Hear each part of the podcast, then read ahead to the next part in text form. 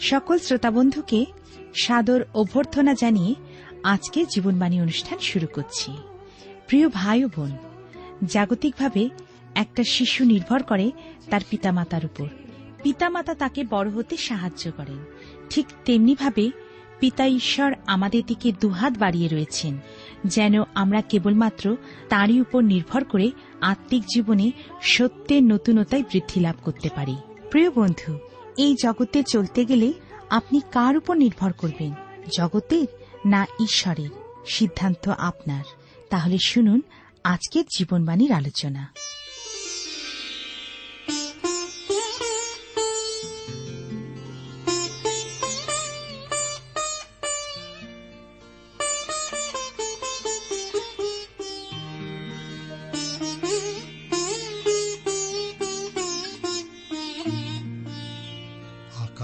যেমন ছিল তেমনি আছে।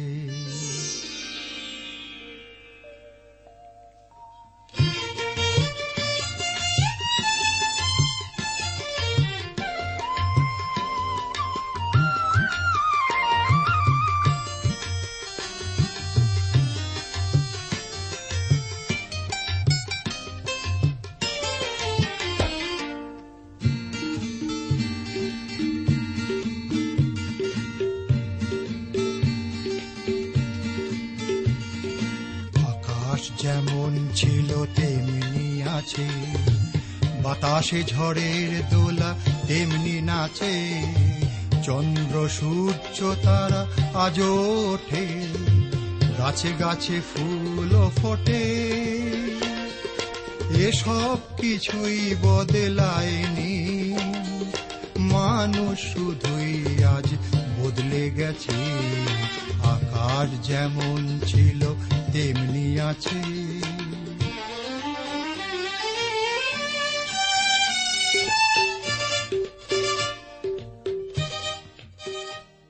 প্রিয় শ্রোতা বন্ধু, প্রভু যীশু খ্রিস্টের মধুর নামে আপনাকে জানাই আমার আন্তরিক প্রীতি, শুভেচ্ছা ও ভালোবাসা এবং আজকের এই অনুষ্ঠানে সাদর অভ্যর্থনা।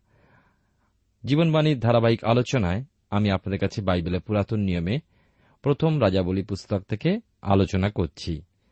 আজকের আমি আপনাদের কাছে বিশেষ করে আঠেরো অধ্যায় ছত্রিশ পদ থেকে আলোচনা শুরু করব।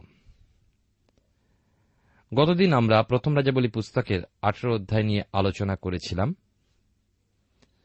এবং আমরা এলিও ভাওবাদীকে সেই বেদির উপরে চাপানো বলির ও কাঠের উপর জল ঢালার আদেশ দিতে দেখি, কারণ তিনি জানতেন যে তার ঈশ্বর হলেন অসম্ভবের ঈশ্বর। পূর্বের বহু অভিজ্ঞতা থেকে এলিও এই ঈশ্বরের উপরে আরও নির্ভরশীল হয়ে পড়েছেন এবং তার বিশ্বাসেরও বৃদ্ধি হয়েছে। আসুন আমরা এই অংশটি খুলি এবং পাঠ করি। লেখা আছে এখানে, আঠেরো অধ্যায়, প্রথম রাজাবলী পুস্তকে, ছত্রিশ পদে পরে, বৈকালে বলিদানের সময় এলিও ভাওবাদী নিকটে আসিয়া কহিলেন, হে সদাপ্রভু, অব্রাহামের, ইসাহাকের ও ইসরায়েলের ঈশ্বর অদ্য জানাইয়া দাও, যে ইসরায়েলের মধ্যে তুমি ঈশ্বর এবং আমি তোমার দাস ও তোমার বাক্যানুসারেই এই সকল কর্ম করিলাম। ঈশ্বর তার আপন পঠিত বাক্যের দ্বারা আমাদেরকে আশীর্বাদ করুন। আসুন প্রার্থনায় অবনত হই। পরম প্রেমা পিতা ঈশ্বর, তোমার পবিত্র নামের ধন্যবাদ করি। তোমার অসীম করুণা, অনুগ্রহ, দয়া আমাদের জীবনের সহবর্তী। আজকে তুমি আমাদেরকে আরেকটি বার সুযোগ দিয়েছ তোমার বাক্যের নিকটবর্তী হতে। প্রত্যেক শ্রোতা বন্ধুকে তোমার চরন্ত্র রাখি, প্রত্যেক ভাই বোনকে রাখি, প্রত্যেক পরিবারকে রাখি এবং আমি নিজেও তোমার সমর্পিত হই। তোমার বাক্যের দ্বারা আমাদের প্রত্যেককে তুমি নবায়িত করো। তোমার শক্তি ও পরাক্রম আমাদেরকে উপলব্ধি করতে সাহায্য করো। আমাদের মন্দ, অন্ধকার কুসংস্কারের পথ থেকে আলোয়, সত্যে আসতে সাহায্য করো। আমাদেরকে সম্পূর্ণরূপে স্বাধীন করো। আমাদের সমস্ত অযোগ্যতা, অপরাধ তুমি ক্ষমা করো। যিশুর নামে প্রার্থনা চাই। আমেন। প্রিয় শ্রোতা বন্ধু, আপনি জীবনবাণীর অনুষ্ঠান শুনছেন। এই অনুষ্ঠানে আমি আপনাদের কাছে বাইবেলের পুরাতন নিয়মের প্রথম রাজা বলি, তার আঠেরো অধ্যায় থেকে আলোচনা করছি। আঠেরো অধ্যায় ছত্রিশ পদ পাঠ করেছি, এলিয়ের এক মহান প্রার্থনা। শাস্ত্রের মহান সমস্ত প্রার্থনার অন্যতম। প্রার্থনাটি কিন্তু খুব বড় নয়। তিনি বললেন, অব্রাহাম, ইশাক ও ইসরায়েলের ঈশ্বর। লক্ষ্য করুন, এলিও, জাকব এই নামটির পরিবর্তে ইসরায়েল কথাটি ব্যবহার করেছেন। কিন্তু ইসরায়েল কেন? ভালো। ইসরায়েল নামটি বারো গোষ্ঠীর নাম নয়, কিন্তু এক জাতির নাম। প্রার্থনায় এলিও আরও বললেন অদ্য জানাইয়া দাও যে ইসরায়েলের মধ্যে তুমি ঈশ্বর এবং আমি তোমার দাস ও তোমার বাক্যানুসারে এই সকল কর্ম করিলাম।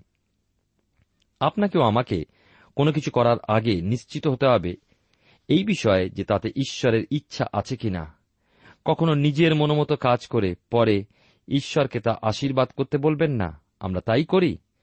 বিপদে পড়লেই তাকে ডাকি, তাই নয় কি?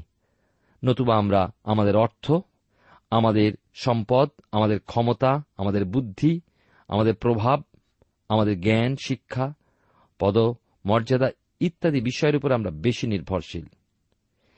ঈশ্বরের এই ধরনের প্রচেষ্টা পছন্দ করেন না। তার আশীর্বাদ পেতে হলে আপনাকে তার রাস্তায় ধরে এগোতে হবে। ঈশ্বরের কাছ থেকে কিছু দাবি করার অধিকার আমাদের নেই। যদিও ঈশ্বরের সেই অধিকার আছে, আমাদের কাছ থেকে অনেক কিছু দাবি করার। তাই আমাদের আদেশেও তিনি আসবেন না, বরং তার ইচ্ছা অনুযায়ী আমাদের প্রার্থনা করতে হবে তার সান্নিধ্যে আসতে।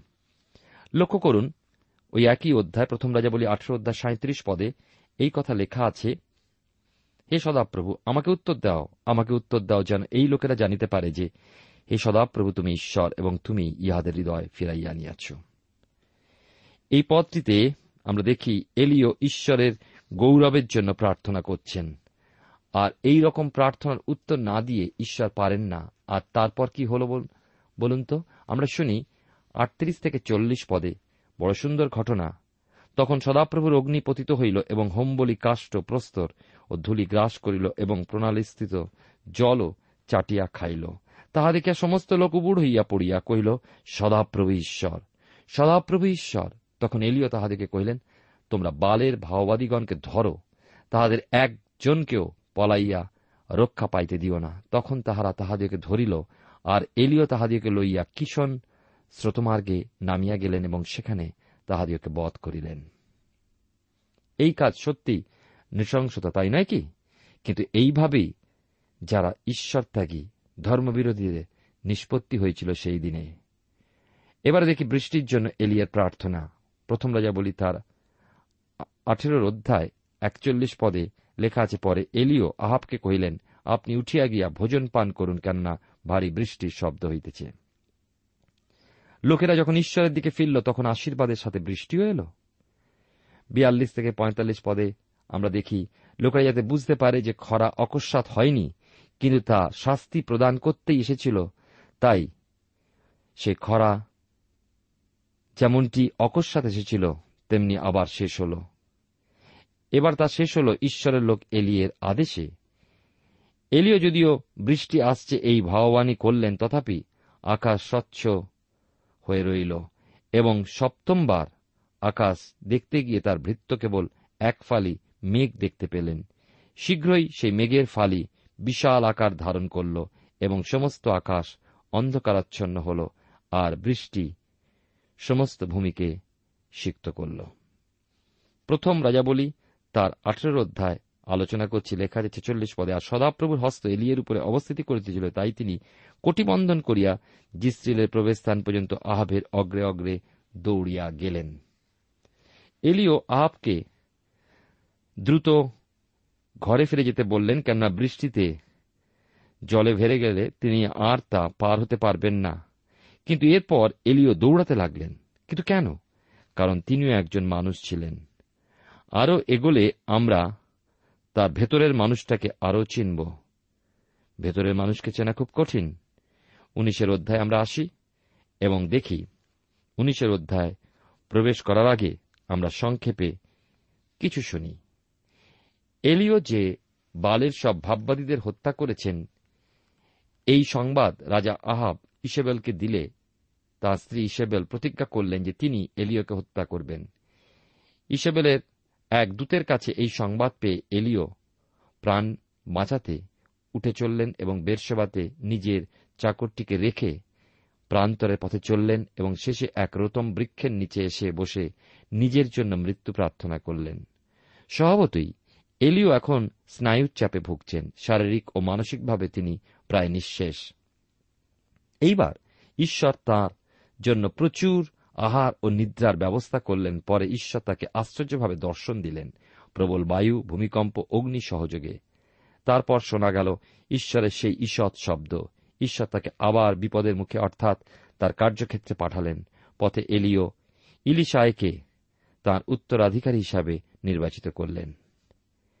আমরা দেখি যে এলিয়ের ইসবেল হতে পলায়ন। এলিয়ের বর্তমান অবস্থা দেখে বোঝা যায় না যে এই মানুষটি একদিন কীভাবে কর্মিল পর্বতের উপরে চারশো পঞ্চাশ জন বালের উপাসক এবং ভাববাদীকে হত্যা করেছিলেন, এখন তাকে দেখে একজন অন্য মানুষ বলে মনে হয়।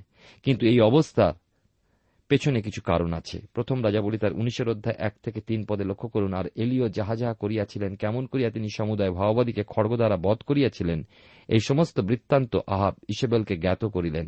তাহাতে ইসেবেল এলিয়ের নিকটে দূত পাঠাইয়া কহিল, কল্ল এমন সময় যদি আমি তোমার প্রাণকে তাহাদের একজনের প্রাণের সমান না করি, তবে দেবগণ আমাকে অমুক ও ততোধিক দণ্ড দিউন। এলিও তাহা দেখিয়া উঠিলেন এবং প্রাণ রক্ষার্থে চলিয়া গেলেন, আর জিহুদার অন্তঃপাতি বেরসবাতে উপস্থিত হইয়া সেখানে আপন চাকরটিকে রাখিলেন। আমরা দেখি যে প্রথম রাজা বলি উনিশের অধ্যায়ে প্রথম তিনটি পদে এই ধরনের তার স্নায়ুর উপরে চাপ ফেলতে যথেষ্ট নয় কি? এই হুমকি? তার উপরে মিথ্যা ধর্মের বিরুদ্ধে রুখে দাঁড়াতে গিয়ে তিনি তার শক্তির এক বিরাট অংশ ব্যয় করেছেন। এলিও কিন্তু ইসবেলের কথা শুনে এক অদ্ভুত কাজ করে বসলেন। সিমসন বাইবেলে পুরাতন নিয়মে ও বাইবেলে নতুন নিয়মে পিতরের মতো তিনিও প্রভুর উপরে তার নির্ভরতা হারিয়ে ফেললেন আর পিতরের মতোই সমস্যার ঢেউ দেখে তারই মধ্যে ডুবতে শুরু করলেন। এলিও তার সমস্ত সাহস হারিয়ে ফেলেছেন। তাই তিনি দৌড়ে সমস্যা থেকে দূরে পালাচ্ছেন। তিনি দক্ষিণের পথে বেডসেবার দিকে চললেন। আর এই বেডসেবার পথ বালুকাময় কারণ তিনি মরুভূমিতে এসে পৌঁছেছেন। বেডসেবার পথ এতদূর যে কোনো উত্তরের রাজার ক্ষমতা ছিল না বা হবে না, সেখানে গিয়ে কিছু করার। কিন্তু এলিও কিন্তু থামলেন না। এখানে এসে তার চাকুরটিকে রেখে দিয়ে তিনি আরও নিরাপদ দূরত্বে যাবার জন্য আরও একদিনের পথ হেঁটে গেলেন। উনিশের অধ্যায় চার পদে পাই, কিন্তু তিনি আপনি একদিনের পথ প্রান্তরে অগ্রসর হয়ে এক রতম বৃক্ষের কাছে গিয়া তাহার তলে বসিলেন এবং আপনার মৃত্যু প্রার্থনা করিলেন, কহিলেন, এই যথেষ্ট। হে সদাপ্রভু, এখন আমার প্রাণ লও, কেননা আপন পিতৃপুরুষদের হইতে আমি উত্তম নহি। এ এক বড় ধরনের পরিবর্তন। মানুষ একসময় যে মানুষ আমি বলব, সেই ভাববাদী কর্মিল পর্বতে বালের উপাসকদের যুদ্ধার্থে আহ্বান করেছিলেন। আজ তিনি ইসেবেল নামনি এক মহিলা হতে ভীত হয়ে রতম বৃক্ষের তলায় আশ্রয় নিয়েছেন। রাজা আহাব কিন্তু এলিয়ের বিরুদ্ধে তার হাত উঠাননি, কিন্তু ইসেবেল এলিয়ে কে ঘৃণা করলেন আর এমনকি তিনি রক্তপিপাসু হয়ে উঠলেন। এলিও এর কিছুদিন আগেই কিছু উত্তেজনাপূর্ণ ঘটনার মধ্যে দিয়ে গেছেন, যেমন কর্মিল পর্বতে তার প্রার্থনার উত্তরে ঈশ্বর সকলের সামনে আকাশ থেকে আগুন পাঠালেন, তারপর সেই বালের উপাসকদের নিধন পর্ব। এরপর এলো খরার পরে মুসলধারে বৃষ্টি। এই সমস্ত ঘটনায় তার স্নায়ুর উপরে চাপ সৃষ্টি করেছে। রাজা আহাব এই সমস্ত ঘটনার বৃত্তান্ত দিলে পর রানী ইসেবল ক্রুদ্ধ হয়ে এলিয়ের কাছে এই বার্তা পাঠালেন যে, তাকে চাই। বাইবেলের মধ্যে বোধ হয় ইসেবেলের মতো আরেকটি দুষ্ট নারীর সন্ধান মেলা ভার হবে। এলিও এই নারীর ভয় ভীত হয়ে এবং ঈশ্বরের উপর তার আস্থা হারিয়ে জগৎ থেকে দূরে ছুটে চলেছেন। বেরসেবাতে এসেও তার মন ভরল না। তিনি আরও যেতে চাইলেন এবং অবশেষে তার মনে হল যেন তিনি নিরাপদে এসে পৌঁছেছেন।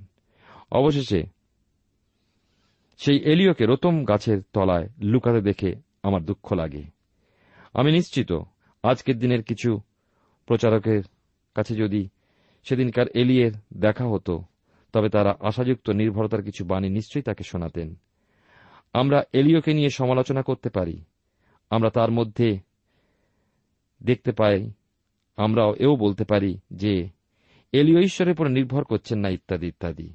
সভাপতি প্রশ্ন জাগে আমাদের এই ভাববাদীর কেন এমন অবস্থা হল। এই মানুষটি কি বালের উপাসকদের যুদ্ধার্থে আহ্বান জানান? এই মানুষটি কি জোর গলায় বলেছিলেন, যদি ঈশ্বর সত্যিই প্রভু হন, তবে তাকে অনুসরণ করুন। আজ তিনি কি রোগে ভুগছেন? আর তার চিকিৎসাই বা কি প্রকারে হওয়া উচিত? আমার ধারণা এলিয়ের এইরূপ আচরণের পিছনে কিছু দৈহিক কারণ ছিল। তিনি তার শক্তির অতিরিক্ত কাজ করছেন।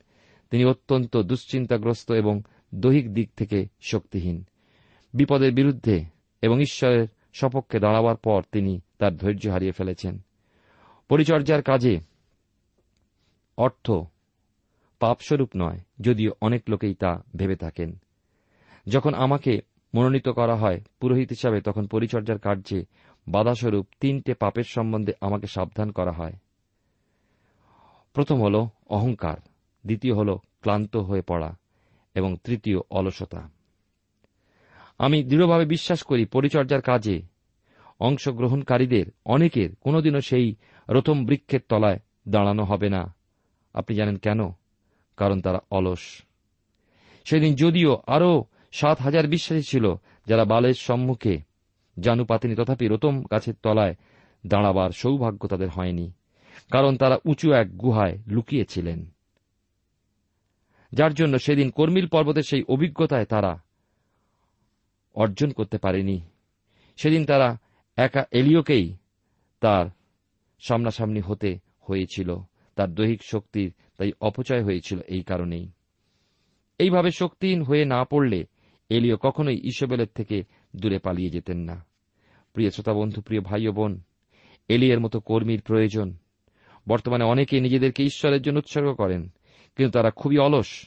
এলিও সম্বন্ধে কিন্তু কথা খাটে না, আর খাটে না বলেই তাকে আমরা রথম গাছের নিচে দেখতে পাই। এ অবস্থার কারণ হিসাবে আমরা দেখতে পাই মানসিক কারণ আছে। আজকের দিনে আছে অস্বাভাবিক মানসিক চাপ, ব্যর্থতার গ্লানি, অকর্মণ্যতা, নিরাপত্তার অভাব এবং স্নায়ুর দুর্বলতা, হতাশা, নিরুৎসাহজনক পরিবেশ, নৈরাশ্য আর নুয়ে পড়া আর ভেঙে পড়া। হয়তো আপনারা এলিওকে ভুল বুঝছেন, কিন্তু তিনি ছিলেন কাঠখোট্টা মানুষ, রূঢ়, অত্যন্ত কড়া হাতের মানুষ ছিলেন তিনি। কিন্তু বাইরের এত কঠোর হলেও তার অন্তর ছিল বড় কোমল। ভাবাবেগেই তাকে চলতে হতো। তাই আনন্দের জোয়ারে তিনি ভেসে যেতে যেতে পরমুহূর্তেই গভীর নিরানন্দের মধ্যে ডুবে যেতেন তিনি। সূক্ষ্ম অনুভূতিগুলো তার ছিল ছিল তার রসবোধ ও সৌন্দর্যবোধ, স্বভাবের আবেগপ্রবণ কাজও তিনি করেছেন। ঈশ্বরের সৃষ্ট প্রাণীদের মধ্যে নারী সম্ভবত সর্বাপেক্ষা কোমল, আর নারী হল আবেগপ্রবণ। তার অনুভূতি পুরুষের চেয়ে বেশি সূক্ষ্ম, এলিয়ের স্বভাব ছিল সেই রকম। আপনারা কখনো লক্ষ্য করেছেন কি যে সমাগম, তাম্বুর সৌন্দর্য, ঐশ্বর্য ও কারুকার্যকে ঘিরে তার চারিপাশে ঈশ্বর সাদা ডোরাকাটা চামড়া বসিয়ে দিয়েছিলেন। একটা সূক্ষ্ম ও সুন্দর জিনিসের বাইরেটা ছিল ডোরাকাটা চামড়া। এলিয়ের বাইরেটাও ছিল সেই রকম। এখন তিনি চিৎকার করে ঈশ্বরকে বলছেন যেন তিনি তার প্রাণ নিয়ে নেন। তার অবস্থা খুবই খারাপ। উনিশ অধ্যায় পাঁচ থেকে সাত পদে লেখা আছে পরে তিনি এক রতম বৃক্ষের তলে শয়ন করিয়া নিদ্রা গেলেন, আর দেখো এক দূত তাহাকে স্পর্শ করিয়া কহিলেন, উঠো, আহার করো। তিনি চাহিয়া দেখিলেন, আর দেখো তাহার শিওরে তপ্ত, প্রস্তরে পক্ষ একখানি পিষ্টক ও এক ভাঁড় জল রইয়াছে। তখন তিনি ভোজন পান করিয়া পুনর্বার শয়ন করিলেন। সাত পদে লেখা আছে, পরে সদাপ্রভু দূত দ্বিতীয়বার তাহার নিকটে আসিয়া তাহাকে স্পর্শ করিয়া কহিলেন, উঠো, আহার করো, কেননা তোমার শক্তি হইতেও পথ অধিক। এলিয়ের বিশ্রামের প্রয়োজন ছিল। আর সদাপ্রভু তা জানতেন বলে তিনি তাকে ঘুম পাড়ালেন। এলিও এক শিশুর ন্যায় ঘুমিয়ে পড়লেন। এই সময় তার সুষম আহারেরও প্রয়োজন ছিল কারণ বলে মনে হয়, কারণ বহুদিন ধরেই তার নিয়মিত আহার জোটেনি। এলিও ঘুম থেকে উঠে দেখলেন তার সামনে রুটি রয়েছে, কিন্তু প্রশ্ন হল, এই রুটি কে রাখলেন? আমি বিশ্বাস করি পুনরুত্থানের পরে এক সকালে যিনি গালিল সমুদ্রের ধারে প্রাতরাস তৈরি করেন তিনি, অর্থাৎ আমাদের প্রভু যীশু খ্রিস্ট যিনি এলিওকে সান্ত্বনা দেন, তাকে আহার দেন এবং আবার তাকে নিদ্রায় মগ্ন করেন। প্রভু দ্বিতীয়বার তাকে আহার দেন এবং এলিওকে এই কথা বলেন, সামনে যে পথে তোমায় অতিক্রম করতে হবে তা সুদূর। এটাও এলিয়ের কাছে এক শিক্ষাস্বরূপ। প্রিয় শ্রোতা বন্ধু, প্রিয় ভাই ও বোন, আজকের দিনে হয়তো আপনার কাছে খুব আনন্দের দিন। আপনি হয়তো ভাবছেন যে জীবন যুদ্ধে জয়লাভ করার জন্য আপনি নিজেই যথেষ্ট। কিন্তু আমি আপনাকে স্মরণ করে দিতে চাই যে জীবন পথ শেষ করা আপনার পক্ষে এক ভারী কাজ।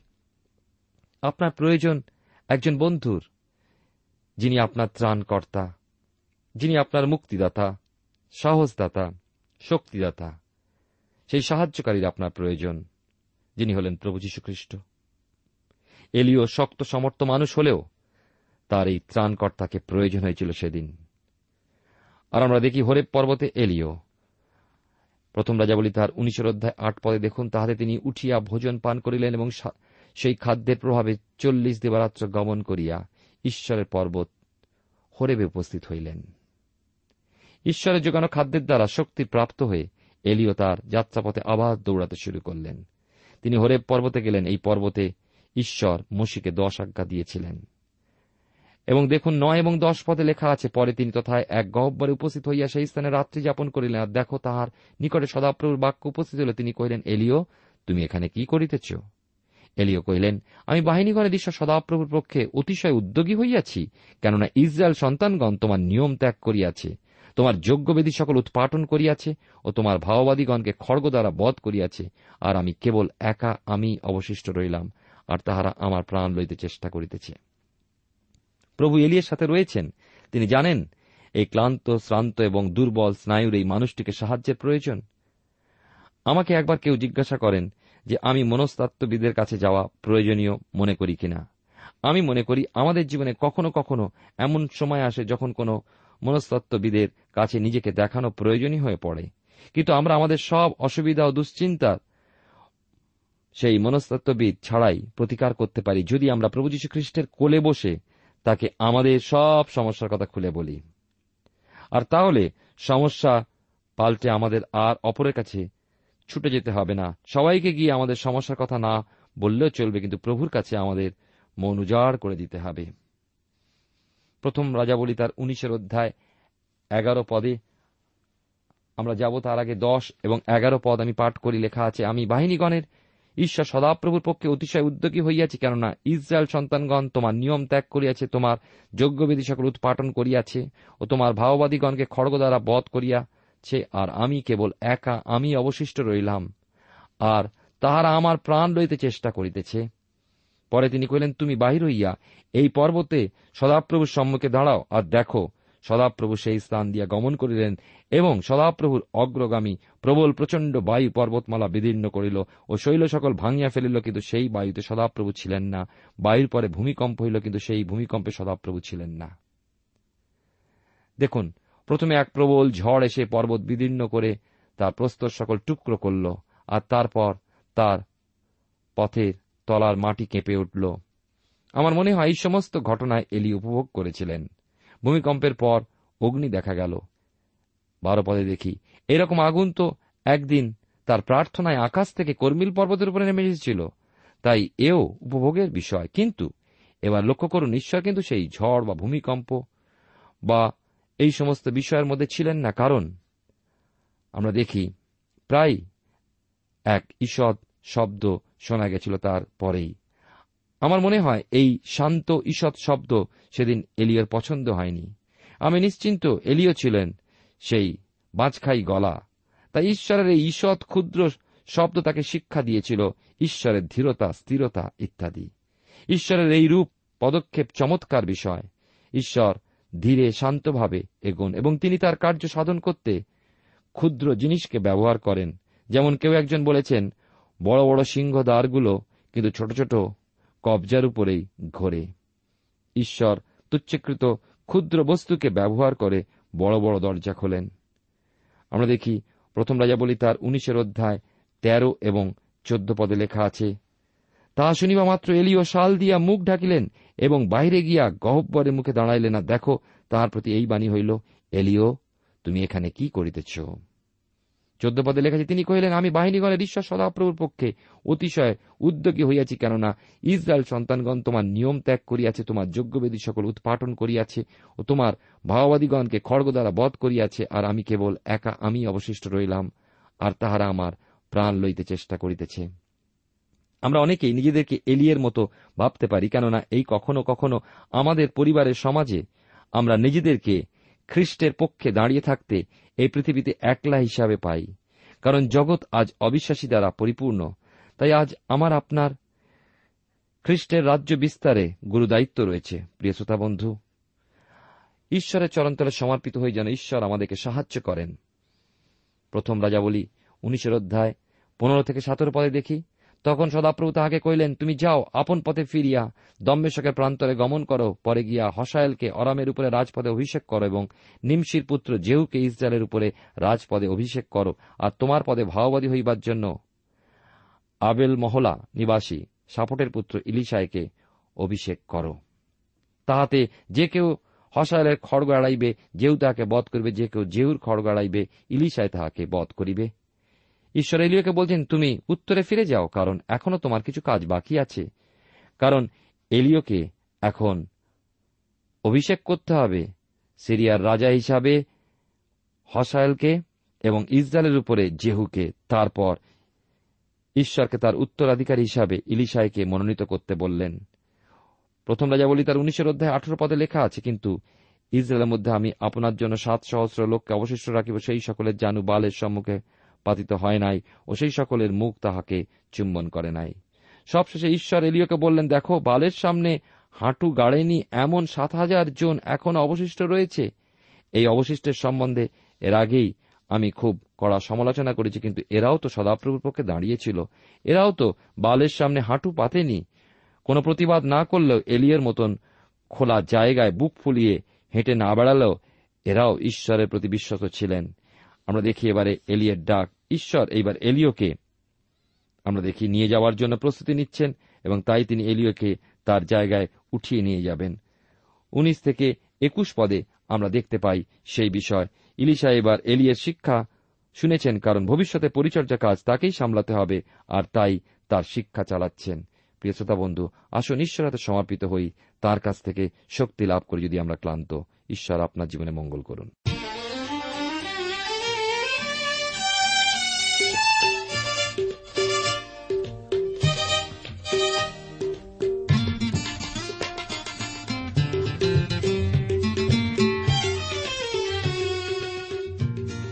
শ্রোতা বন্ধু, এতক্ষণ শুনলেন বাইবেল থেকে জীবনবাণীর আজকের আলোচনা। আমাদের অনুষ্ঠান কেমন লাগল? যদি এই বিষয়ে আপনি আরও কিছু জানতে চান এবং আপনার যদি বাইবেল না থাকে, তাহলে বাইবেল ছাড়া এই অনুষ্ঠান আপনি কেমনভাবে বুঝতে পারছেন, আমাদের ঠিকানায় শীঘ্রই লিখে জানান। আমরা খুব খুশি হব যদি আপনি চিঠির সাহায্যে বা ফোনে এস এম এস এ অথবা ইমেলের সাহায্যে আমাদের সাথে যোগাযোগ করেন। আমাদের ঠিকানা হল Jibonbani T W R India post box number এক ছয় নয় দুই পাঁচ, কলকাতা, সাত লক্ষ চৌত্রিশ।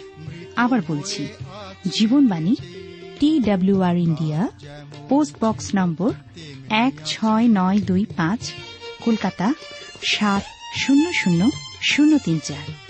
আমাদের ইমেলের ঠিকানা হল Bengali TTB at radio eight eight two dot com আবার বলছি Bengali TTB at radio eight eight two dot com আমাদের phone number two four three eight double zero four five two four three eight double zero four five এবং আমাদের mobile নাম্বারটা লিখে নিন nine four double three four nine seven two three five আবার বলছি nine four double three four nine seven two three five. আজকের সময় এখানেই শেষ। বিদায় নিচ্ছি। নমস্কার। তুমি হাতটি বাড়াও, যিশু দাঁড়িয়ে দেখো দুয়ারে। ফিরিয়ে দিও না কো তাহারে। যিশু দাঁড়িয়ে দেখো দুয়ারে। দিও না কো তাহারে। মুক্তিদাতা তিনি পরিত্রাতা। এসেছেন সবার কাছে নিজেই যেচে। আকাশ যেমন ছিল, তেমনি আছে। বাতাসে ঝড়ের দোলা তেমনি নাচে। চন্দ্র, সূর্য, তারা আজ ওঠে। গাছে গাছে ফুল ফোটে। এসব কিছুই বদলায়নি। মানুষ শুধুই আজ বদলে গেছে। আকাশ যেমন ছিল, তেমনি আছে। বাতাসে ঝড়ের দোলা তেমনি নাচে। চন্দ্র, সূর্য, তারা আজও ওঠে। গাছে গাছে ফুল